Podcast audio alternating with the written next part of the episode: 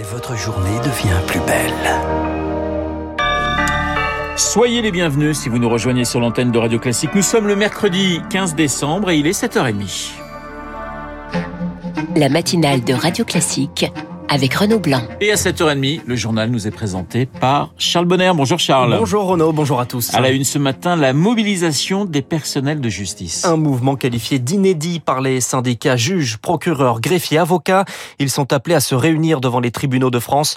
Une colère déjà exprimée dans une tribune publiée fin novembre dans le journal Le Monde et signée désormais Eric Kioch par 7000 magistrats et greffiers. Ils ne veulent plus d'une justice qui n'écoute pas et qui chronomètre tout, comme le clame Cyril Papon de la CGT Chancellerie et greffier à Bobigny. C'est euh, la surcharge de travail. Dès qu'on dit qu'il euh, faut euh, baisser les cadences, on nous répond la délinquance augmente, sauf que quand on n'a pas les moyens de ses ambitions, on arrête plutôt que de maltraiter son personnel. Les personnels de justice ne comptent plus leurs heures supplémentaires, sans effet. Les délais sont toujours aussi longs, en moyenne 6 à 15 mois pour un jugement. Une perte de sens pour Isabelle Beignet ou Ben du syndicat des greffiers. Quand vous avez des gens qui viennent en pleurs parce qu'ils n'ont pas eu leur jugement et que c'est toute leur vie pour des gardes d'enfants, pour des placements d'enfants, oui, bien sûr que c'est traumatisant. Les fonctionnaires, pas ils craquent. On a des gens qui partent en pleurant. En réponse à ce profond malaise, le ministère de la Justice annonce la pérennisation de 1400 contrats courts et promet la présence d'un psychologue pour chaque tribunal. Une rustine fustige Katia Dubreuil du syndicat de la magistrature. On leur demande de travailler à flux tendu, de ne pas penser autant qu'il faudrait prendre pour écouter euh, les justiciables. C'est une souffrance qui ne se résout pas en discutant avec un psychologue. Signe d'une préoccupation majeure, les chefs de juridiction ont publié, chose inédite, un communiqué dans lequel ils dénoncent une situation inacceptable qui engendre de l'insécurité juridique au prix de la santé des personnels. Eric Kioch et à Paris, le cortège va converger vers le ministère de l'économie à Bercy. L'inquiétude en Corse face à une explosion virale. Le taux d'incidence est de 630 nouveaux cas pour 1000 habitants. En, pour, 100 000 habitants, pardonnez-moi. En hausse de plus de 40% en une semaine, les indicateurs virent au rouge écarlate. La plupart des opérations chirurgicales sont déprogrammées. Les soignants libéraux ou à la retraite sont appelés à l'aide car les lits de réanimation sont tous pleins sur l'île de Beauté et cela pourrait empirer selon Laurent Carlini. Il est médecin urgentiste à l'hôpital d'Ajaccio. On sait qu'on a ce taux d'incidence qui a augmenté considérablement depuis quelques jours et on sait qu'il y a cette période d'aggravation euh, entre le moment où on peut tomber malade et le moment où on a besoin d'une hospitalisation. Donc chaque jour compte et nous verrons euh, un peu fatalement ce qui se passera dans les prochains jours. Donc non, non, il y a une réelle inquiétude. Moi, je sais que notamment dans le service où j'exerce, il y a une augmentation quotidienne du nombre de passages aux urgences depuis plusieurs mois, ce qui complique la tâche. On a aussi euh, en proportion euh, des patients non vaccinés qui sont admis via les urgences avec des formes graves justement parce qu'ils ne sont pas vaccinés. Ça, c'est très frustrant. Donc effectivement, on est aussi, outre l'épuisement, outre la crise sanitaire qui perdure, dans l'attente de mesures fortes sur le système hospitalier. Propos recueillis par Stéphanie Collier à l'échelle La situation dans les prochaines semaines est scrutée de près. Hier, 63 400 contaminations recensées. C'est un record depuis avril dernier. Olivier Véran, toutefois optimiste. Le pic des contaminations semble avoir été atteint, dit le ministre de la Santé. Un optimisme qui pourrait vite déchanter car le nouveau venu, le variant Omicron, inquiète. Il se propage à un rythme inédit selon l'Organisation mondiale de la santé. 77 pays dans le monde signalent désormais des cas de ce variant Omicron. Le pass sanitaire de 400 000 personnes désactivé depuis ce matin. Les plus de 65 ans qui n'ont pas reçu leur dose de rappel 7 mois après leur dernière injection sont également concernés les vaccinés avec Janssen depuis plus de deux mois. Une nouvelle règle pour encourager à la dose supplémentaire. 820 000 rappels rien que sur la journée d'hier. C'est un record en France.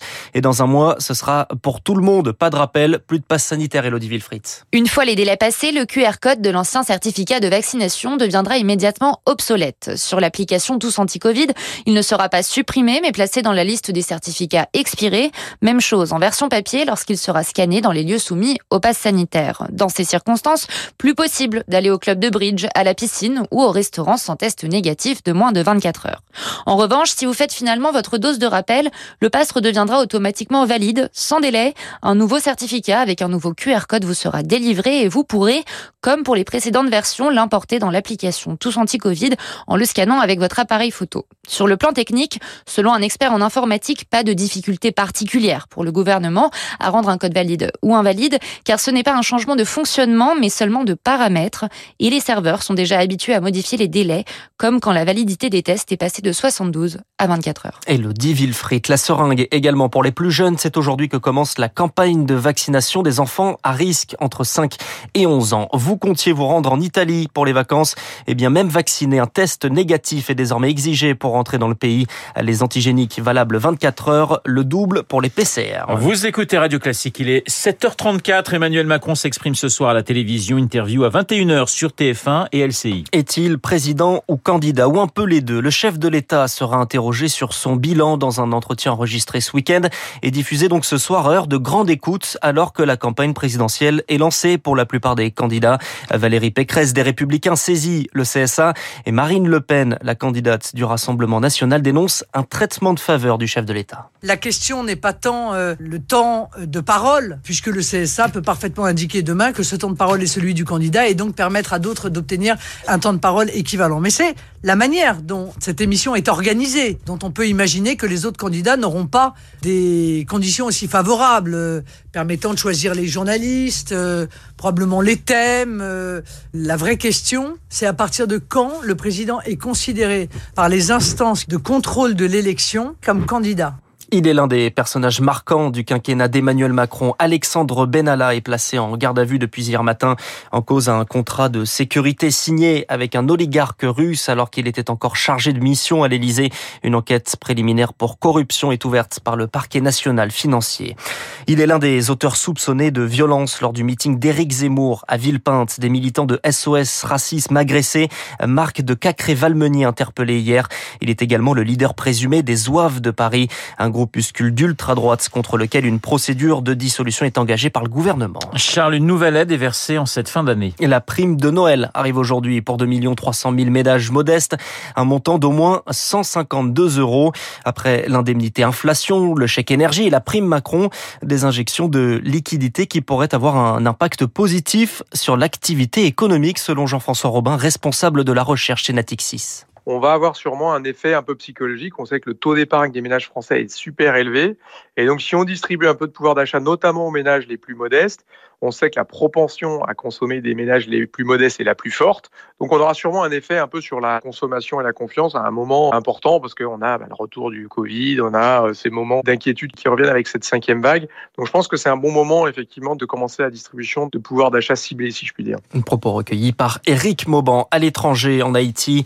Au moins 62 personnes décédées dans l'explosion d'un camion citerne.